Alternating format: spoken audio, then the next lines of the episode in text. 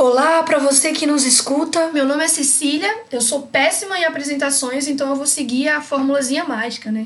Eu sou estudante de jornalismo na Universidade Federal de Goiás, sou fotógrafa e produtora de conteúdo digital. E também sou o 0,5, né? O meio desse podcast aqui tanto em quantidade quanto em altura, porque calhou de eu ter um metro e meio em vida e faz parte. Oi, eu sou a Caísa, curiosa de plantão e a outra metade desse podcast. Eu coloco artigo no meu nome porque ele sendo bem incomum, se você conhece uma Caísa, essa provavelmente sou eu. Se não, manda um beijo aí pra sua Caísa. Beleza, Caísa, fala aí sobre o que, que a gente vai conversar hoje nesse episódio assim de estreia, nessa grande primeira conversa do Cepode. Então, antes da gente desbravar os reinos da curiosidade universal e iniciar uma boa conversa sobre o assunto que você quiser, a gente está aqui primeiro para te convidar a desmembrar conceitos básicos que você achava que sabia, mas na verdade só ouviu falar. Na hora de conversar, de passar seu conhecimento, do seu ponto de vista, de contar sua história, de impressionar alguém, você diz mesmo o que realmente você está querendo dizer? Você está conseguindo captar tudo que a outra pessoa está falando para você? Sua visão de mundo tá em 2020? Ou você acredita que haviam tempos melhores do que esse para viver? A sociedade tá tão ruim assim mesmo? Ou é como você tá percebendo ela? E no episódio de hoje a gente vai conversar sobre a tríade, assim, que guia o nosso podcast, que acompanha todas as nossas conversas, e entrar nesses assuntos que a Caís apresentou também discutindo a relação entre comunicação, ciência e cultura pop, né? Eu acho que pra gente falar um pouco sobre a relação entre comunicação, ciência e cultura pop, a gente precisa entender primeiro, né, e partir dessa premissa de que a comunicação está dentro de tudo, principalmente da ciência e da cultura pop. Então, por exemplo, quando um musical da Broadway, como Hamilton, né, que é a nossa última obsessão coletiva nesse podcast, é, escolhe um elenco majoritariamente de cor para atuar em papéis de pais fundadores, que são, em sua maioria, brancos, né, os pais fundadores dos Estados Unidos, a gente tem a comunicação de uma mensagem, de um valor e de um significado por parte dos diretores e dos produtores. Da mesma forma, quando a gente vê os governos, né, os governadores discutindo sobre encarecer o preço da vacina do Covid, a gente tem a comunicação de uma mensagem para a população sobre os interesses que eles estão defendendo, sobre as pessoas que eles estão interessadas em se comunicar, em falar sobre, né? E acho que a gente pode rodar a vinheta porque tem mais coisa para acontecer antes de vocês ouvirem a conversa. Carinho,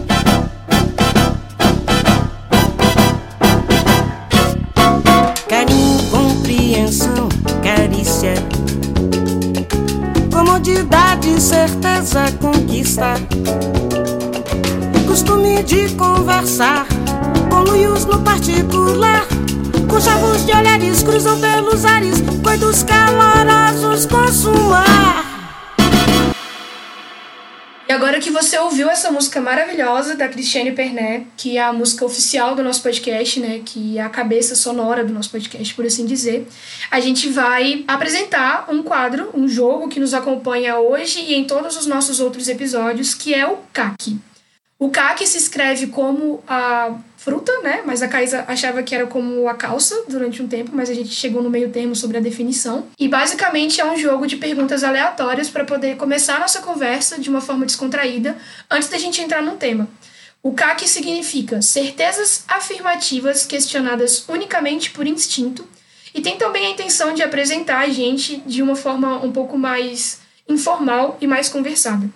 Bora lá, Caísa. Está preparada para a sua primeiríssima pergunta do CAC? Estou preparadíssima para exercer as minhas funções cognitivas avançadas. Caísa, como você explicaria o CEPOD em uma metáfora? Você quer ouvir a minha resposta ou você não quer ser, tipo, enviesada pelas palavras? Você quebrou as minhas pernas. Uma metáfora. tá. Pensei aqui. A gente é o óleo das engrenagens das conversas que rodam por aí. Muito boa. Sério, eu tenho certeza que todos os mecânicos do Brasil estão orgulhosos dessa comparação, foi muito boa.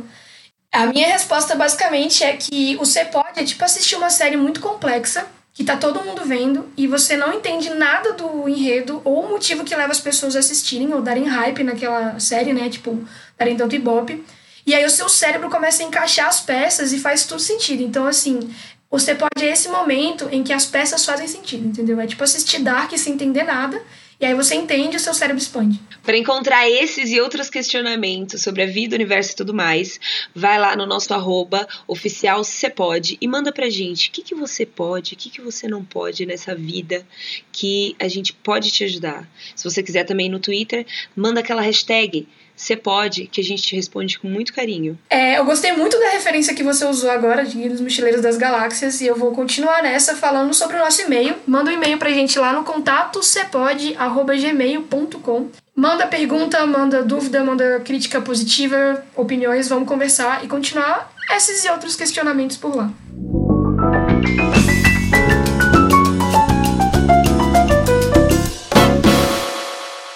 Eu acho que a gente pode até voltar um pouquinho, né?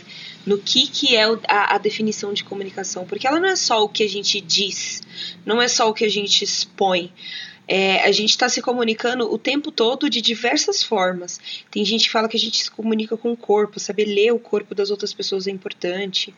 E eu fui procurar, obviamente, na internet e achei aqui a definição de um professor brasileiro, doutor pela UFRJ, José Roberto Whittaker Filho. Ele diz que entender a comunicação é como um processo de transferência de significados de um sujeito para o outro, e isso exige observá-la como mais do que uma mera transmissão de dados. A comunicação exige tanto das pessoas que oferecem as informações acerca dos seus estados internos, mentais e, e, e afetivos, né? Ou seja, ela exige muita coisa de quem está falando, tanto quanto de quem está na conversa apenas para captar o que está sendo dito. É, isso porque aquilo que você quer dizer com seu pronunciamento, a, a, o entendimento disso, depende do conhecimento acumulado de quem está ouvindo isso. Então, essa troca de dados tem um envolvimento de certas habilidades cognitivas. E se você não lembra o que é cognição, joga aí no Google rapidão. e essas habilidades têm o objetivo de troca de significados, que isso seja estabelecido entre as pessoas que estão ali. Então, a comunicação ela é muito mais do que só dizer palavras e essas palavras serem ouvidas. É uma gama de símbolos que elas entram na transação da comunicação, no processo que é a comunicação, querendo a gente ou não. E, estando ela presente na sociedade, ela exerce tamanha influência que tem gente que chama a comunicação, ou ainda a mídia, de um quarto poder. E eu queria ressaltar aqui que comunicação não é só isso da mídia, viu, galera? A mídia ela está inserida no contexto comunicacional. E abrindo mais outras aspas, eu gostaria de tirar um certo mito da cabeça das pessoas que gostam de chamar a mídia roubada, mídia lixo. Que vamos lembrar de uma coisinha, que é impossível conceber as sociedades contemporâneas sem a intervenção da imprensa ou da mídia. O discurso da imprensa ela tem papel fundamental na construção de papéis sociais. O conhecimento do que se passa desde o ambiente mais próximo de você até países mais distantes, o processo político, o comércio, a diplomacia, tudo isso requer como pré-requisito o seu pleno desenvolvimento, o trabalho rotineiro e permanente da imprensa e da mídia. Então, vamos parar de odiar a mídia um pouquinho? Enfim, eu também adoro chamar a comunicação de quarto poder, porque ela é interdisciplinar. Ela tem influência em todas as camadas sociais. E apesar de não ter aquela estrelinha na testa, no sentido mais estrito do que as pessoas chamam de ciência, ela é indispensável para divulgar qualquer tipo de saber, inclusive o conhecimento científico. Por isso, a ciência, o mercado, a política, as marcas, os grupos organizados de pessoas e indivíduos devem sim administrar e cuidar da sua comunicação com o mundo, se quiserem chegar a, um, a algum resultado. Esse cuidado vai muito mais além do que a própria área de conhecimento que eles estão inseridos. Porque para tudo a gente precisa de pessoas e as pessoas precisam de palavras. Resumindo um pouco, é um pouco irresponsável não ligar para a importância do que você diz e comunica o tempo todo. Eu acho interessante essa característica da interdisciplinaridade na comunicação, porque você sempre traz uma perspectiva de dentro das relações públicas, ainda que ampla, né, no sentido da comunicação social, e eu trago a perspectiva de jornalismo, né, que são as nossas áreas de estudo. E essa questão da interdisciplinaridade comunica muito sobre essa relação dos três elementos do episódio de hoje, né, comunicação, ciência e cultura pop, de como eles estão intrinsecamente ligados, porque a gente vê a cultura pop comunicando a ciência com obras tipo Contágio, né? O filme de 2011, que foi dirigido pelo Steven Soderbergh, acho que é assim que fala. E é um filme que, inclusive, teve um pico de pesquisas no Google nos primeiros meses da quarentena e chegou a ser o segundo filme mais procurado no catálogo da Warner Bros., perdendo somente para a saga de Harry Potter. Todas essas informações foram retiradas de uma reportagem do New York Times sobre isso. E assim, apesar de ser uma obra de ficção, né, com seus exageros típicos de filme, com aquela questão do drama, a produção do filme contou com consultores em epidemiologia e pesquisadores sobre o tema para poder criar um cenário realístico do que é datado ali, do que é narrado ali, ainda que hollywoodiano.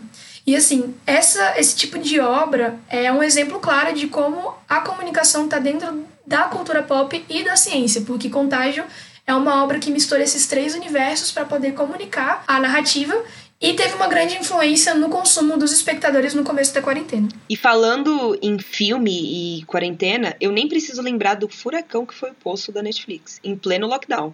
O tanto que o filme diz com apenas um cenário. O tanto de conversa que gerou, porque cada espectador conseguiu ver significado diferente nos mesmos símbolos observados.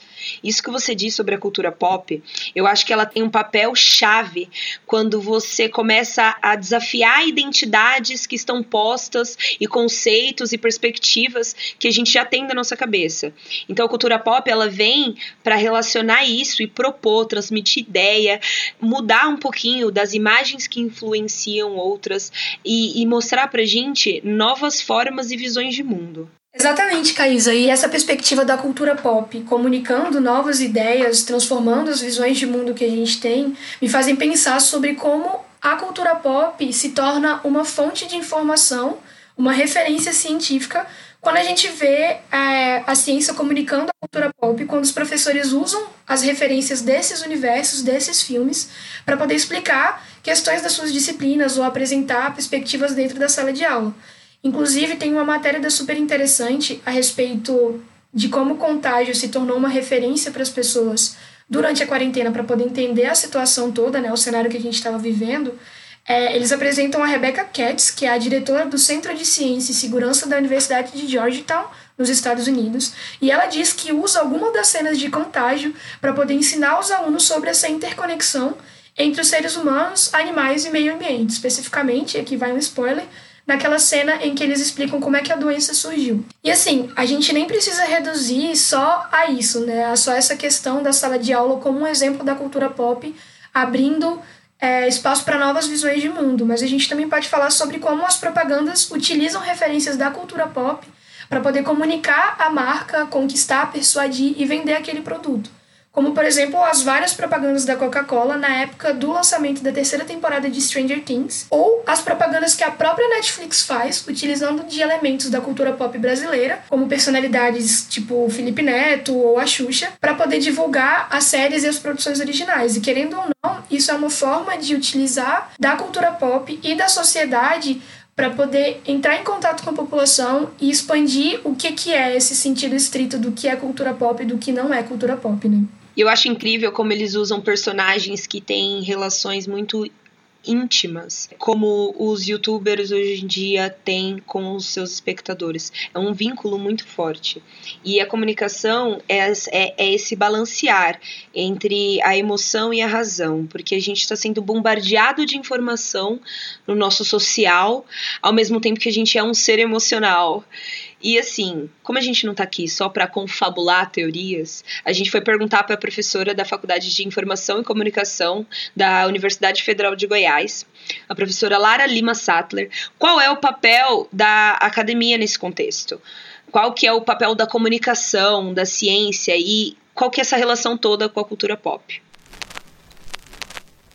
Oi, Caísa, tudo bem? Olha, a relação entre comunicação, ciência e cultura pop é uma relação que não é de agora, ela existe há um certo tempo e está no bojo de uma discussão que envolve a, a divulgação científica e a comunicação científica. A ciência, ao longo do seu fortalecimento, desde o início da era moderna, é algo que tem buscado nos meios de comunicação de massa onde a cultura pop está inserida, né, assim, e disseminada, um modo de se fortalecer. Então, quando a ciência busca se comunicar, se aproximando de elementos da cultura pop, ela está tentando se fortalecer enquanto instituição, no sentido largo do termo instituição, né? Ela está tentando encontrar meios de se popularizar, ou seja, de se tornar também parte dessa cultura pop e ter o respeito social, porque a ciência ela é ela é, demanda investimentos. Então, se ela demanda investimentos, ela precisa do apoio popular. E é por isso que ela precisa se comunicar, tá bom? Eu espero ter ajudado. Sobre essa questão da popularização né, da ciência no contexto social que a professora Lara traz nesse áudio, a gente pode também fazer a relação da comunicação ciência e cultura pop pensando sobre como a gente usa a cultura pop e a ciência nas nossas conversas do dia a dia. Como num bate-papo de bar, né, gatilho para quem está de quarentena aí há muito tempo, ou nas conversas com os amigos por WhatsApp, em outros espaços, nos locais de trabalho. Para reforçar os nossos argumentos, a gente utiliza referências de filmes, séries ou produtos que a gente consome. Porque assim, quem nunca meteu do nada uma referência a Star Wars, que é só a melhor saga espacial da história do cinema, ou A Casa de Papel, né, que era uma série que estava no hype aí, para poder explicar ou exemplificar uma questão que outra pessoa não entendia, ou para reforçar a importância a autoridade daquela opinião que a gente estava dando, né? Outra coisa que eu acho incrível que ela diz sobre o conhecimento científico estar presente na cultura popular é porque eu acredito que o conhecimento científico ele precisa ser posto a serviço da mudança social. do tipo de conhecimento produzido que tenha consequências práticas e produtivas na vida das pessoas. Tipo, eu acredito que a, a, a cientistas estão aqui para provar que muita coisa não existe, tipo fake news. Quando, por exemplo, mais recentemente é, houve a explosão é, no Porto do Líbano, várias pessoas, vários cientistas disseram: gente, calma, isso não é uma bomba nuclear, porque a bomba nuclear existem certas características, blá blá blá blá, não é uma bomba nuclear. E as pessoas continuaram dizendo que era sim uma bomba nuclear. Então, eu acredito que o conhecimento científico, ele precisa estar presente na cultura popular justamente para não criar histeria. E eu acredito também rola aquela questão do acesso à informação, né, que eu acho importante o conhecimento e o acesso à informação para a democracia, já que as minorias elas estão em desvantagens no processo de participação política, porque faltam signos e significantes para essa galera conseguir decodificar certas coisas que, tá, que estão acontecendo. Como você disse, quando alguém faz um pronunciamento sobre quais são ah, os próximos passos, ela também está dizendo nas entrelinhas quais os objetivos dela ali. Então, ter acesso a essa tradução de signos e significantes é importante porque eu realmente acredito que quando a gente ouve com franqueza e empatia as pessoas, a gente é movido pela generosidade, pela defesa dos direitos e pela justiça. Então, saber decodificar aquilo que é comunicado é importante para você exercer a sua cidadania dentro de um meio social. E acredito que também existe a produção de conhecimento através de conversa, porque é nas conversas que a gente aprende novos conceitos, é na conversa que a gente destrói outros conceitos e é na conversa que a gente cria vínculos sobre coisas que a gente quer conhecer mais ainda. Mano, essa parte que você falou sobre a questão do exercício da cidadania me pegou muito, porque eu vejo é, a questão principal durante o contexto de quarentena, porque não tem como a gente fugir disso, já que é o nosso contexto de vida, eu me vejo exercendo a cidadania, comunicando, falando sobre ciência e cultura pop, quando eu tenho que explicar para minha mãe questões de tecnologia que ela nunca teve que pensar na vida dela, saca? Então eu tenho que entender e utilizar daquele conhecimento científico que é saber manusear a tecnologia, que é uma coisa tida, né, para nossa geração como algo natural, automático, mas que não é para a geração dos nossos pais, e conseguir traduzir na linguagem dela, por meio de uma conversa, em termos que ela compreenda, como é que aquilo ali agora faz parte da realidade dela e como é que ela vai mexer naquilo. Então, quando eu te vejo falando sobre essa questão da ciência se popularizando para poder vencer das fake news também, eu penso sobre como a gente está constantemente num debate eterno do que é verdade ou do que não é verdade, de onde a gente pode confiar ou do que a gente não pode confiar. E dentro do jornalismo, que é a minha área, isso é uma coisa latente. A gente tem uma crise gigantesca na informação hoje em dia, porque as pessoas não têm a capacidade de confiar nas informações. E ao mesmo tempo que a gente tenta abrir diálogos muito importantes e relevantes para poder educar as gerações anteriores e as próximas sobre tecnologia, sobre informação, sobre ciência e cultura pop, a gente tem uma falha muito grande de às vezes as pessoas confiarem excessivamente em conversas, né? Que é o que a gente vê acontecendo quando as pessoas confiam demais no que sai no WhatsApp, mas não necessariamente no que sai das bocas das autoridades. E essa desconfiança surge também por conta do contexto político que a gente vive, é, de ter termos figuras no poder que realmente, como você colocou na nossa última conversa, é, fazem das palavras ficarem vazias, né? E as palavras perdem o significado e a gente perde a confiança naquilo. Esse lado emocional, ele é muito presente, Cecília, porque eu não vou lembrar agora quem, quando ou por quê, mas já sim foi comprovado que a gente confia muito mais nas informações dos nossos pares. Então, independente dos fatos que nos forem entregues, se os nossos pares não acreditam naquilo, a gente vai cair na espiral, na espiral do silêncio. Joga no Google aí também, espiral do silêncio, e vê se você não está inserido em uma. Onde por pressão social, você não expressa aquilo que você quer expressar na sua visão de mundo. Então, o nosso vínculo emocional com o nosso meio afeta sim o nosso entendimento das coisas. Em saber filtrar o que a gente recebe. É para isso que a gente está aqui, para decodificar o que entra por um ouvidinho, para poder traduzir no meio do caminho e ver se a gente consegue passar isso pro mundo. Mano, e essa questão dos pares, né, Caísa, ela é muito presente quando a gente pensa na convivência familiar. Durante o meu crescimento e o meu desenvolvimento cognitivo e intelectual, eu tinha as coisas que os meus pais diziam como uma verdade absoluta. Para mim era aquilo ali, pronto, acabou e eu não questionava. E isso era tanto no aspecto de explicações sobre questões da vida, tipo, por que, que o céu é azul, quanto em questões políticas e que são mais pessoais porque partem de uma leitura de mundo que a deles é diferente da minha, tanto pelo contexto em que a gente está inserido, quanto pela forma com que a gente vive, né? Porque são contextos diferentes.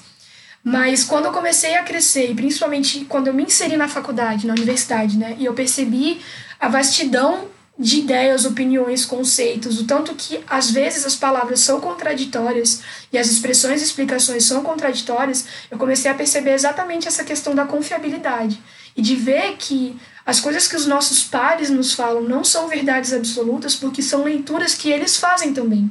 São resultados das conversas que eles tiveram, das histórias que eles ouviram, e querendo ou não, essa questão de, sei lá, partido político, por exemplo, parte de perspectivas pessoais e de leituras políticas pessoais que variam muito entre as pessoas. Por causa disso, e eu acho importantíssimo a gente falar disso logo no primeiro episódio, o CEPOD é um podcast que acredita muito na criação de diálogos e conversas melhores, na contação de histórias e na narrativa de pessoas que são reais, pessoas que têm as suas diversidades, mas a gente acredita, acima de tudo, na confiabilidade das informações. E quando a gente diz, né, Caísa, descomplicando máximas dos anos 2000, que é uma frase completamente instagramável, muito boa para colocar numa camiseta, inclusive, a gente não está aqui na intenção de ensinar o beabá ou de traduzir, porque, querendo ou não, as traduções partem de uma leitura e de uma interpretação, mas a gente está realmente querendo abrir esse diálogo e aprender perspectivas diferentes, mostrar a nossa, principalmente, e nesse processo conseguir construir conceitos novos, opiniões novas e conversas significativas que previnam a gente de cair em espirais do silêncio e cair em clickbait ou em conversa do WhatsApp da família que tá dizendo, sei lá, que cloroquina é a melhor solução para o Covid. Então, assim, essa é a intenção do CEPOD.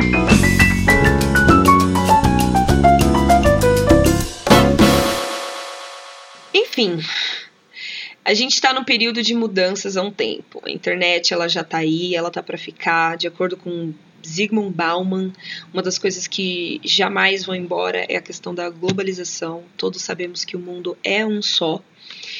E, e as pessoas elas se organizam em distâncias enormes. Os grupos eles são formados mais rapidamente hoje em dia. Conhecer hoje sobre pluralidade é uma necessidade para poder dialogar com os públicos, não só conhecer a prática das redes sociais e comunicação, é realmente se comunicar ativamente. A gente quer retomar o conceito de mais bruto de comunicação, que é aquele exercício concreto onde a gente tem uso de linguagens na qual dois indivíduos capazes de se reconhecerem mutuamente. Cada um, na sua própria liberdade, conseguem construir um espaço comum e apropriado para uma vida melhor e possível na coletividade. É para isso que a gente está aqui. É muito essa questão mesmo, de como o Cleomar Rocha fala em diversos textos e estudos que ele fez, de que a internet ela não é uma barreira, ela é um meio. E eu acho que a comunicação surge também como um meio da gente entender como a gente se relaciona no mundo e como as coisas do mundo se relacionam com a gente. Realmente a internet é um lugar que está sempre em transformação e a gente está passando por grandes mudanças agora, que estamos nesse processo e vamos continuar passando na medida que as coisas se desenvolvem. E a gente tem que entender que existe uma conexão e uma relação entre tudo que a gente consome, tudo que a gente faz e as pessoas que nós somos. E para a gente se despedir, é, encerrar essa conversa de um jeito bem gostoso e continuar os diálogos em outros lugares, a gente vai fazer o Você Pode Indica. Caísa, o que, que você pode me indicar hoje?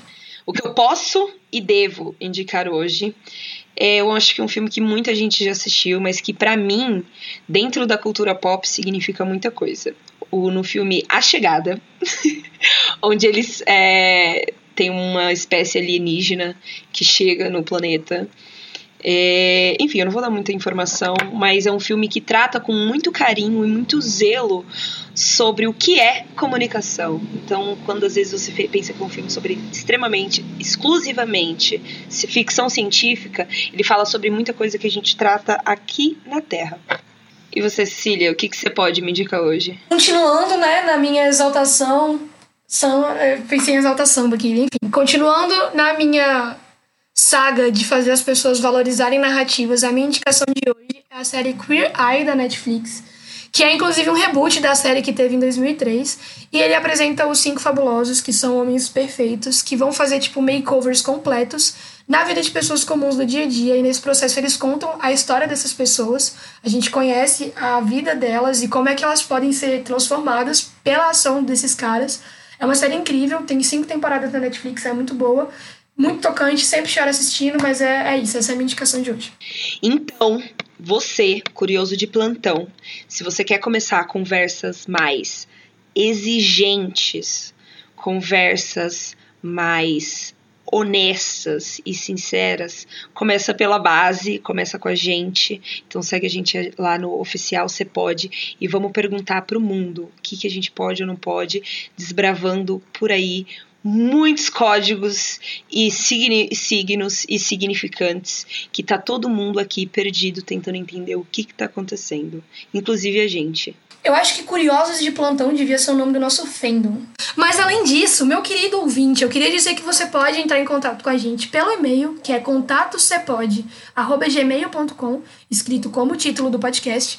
E lá você pode mandar críticas construtivas, opiniões, comentários, sugestões de temas e diversos assuntos para a gente continuar essas conversas e, como a Caísa já tinha dito anteriormente, as conversas não acabam, elas são revisitadas. E se você não tá na era dos anos 90 e não usa e-mail. Mentira, todo mundo usa e-mail. Que... Nossa, eu amo usar e-mail, eu tô me sentindo ofendida, cara. Vai, continua. Então, para você que não usa e-mail, vai lá no nosso Curious Cat e manda, abre seu coraçãozinho, porque lá é um espaço de amor. Se você não quer ser reconhecido pelas tags de identidade de e-mail, Instagram e Twitter, abre seu coraçãozinho no nosso Curious Cat, que a gente também te ajuda a desbravar e descomplicar as máximas dos nossos anos 2000.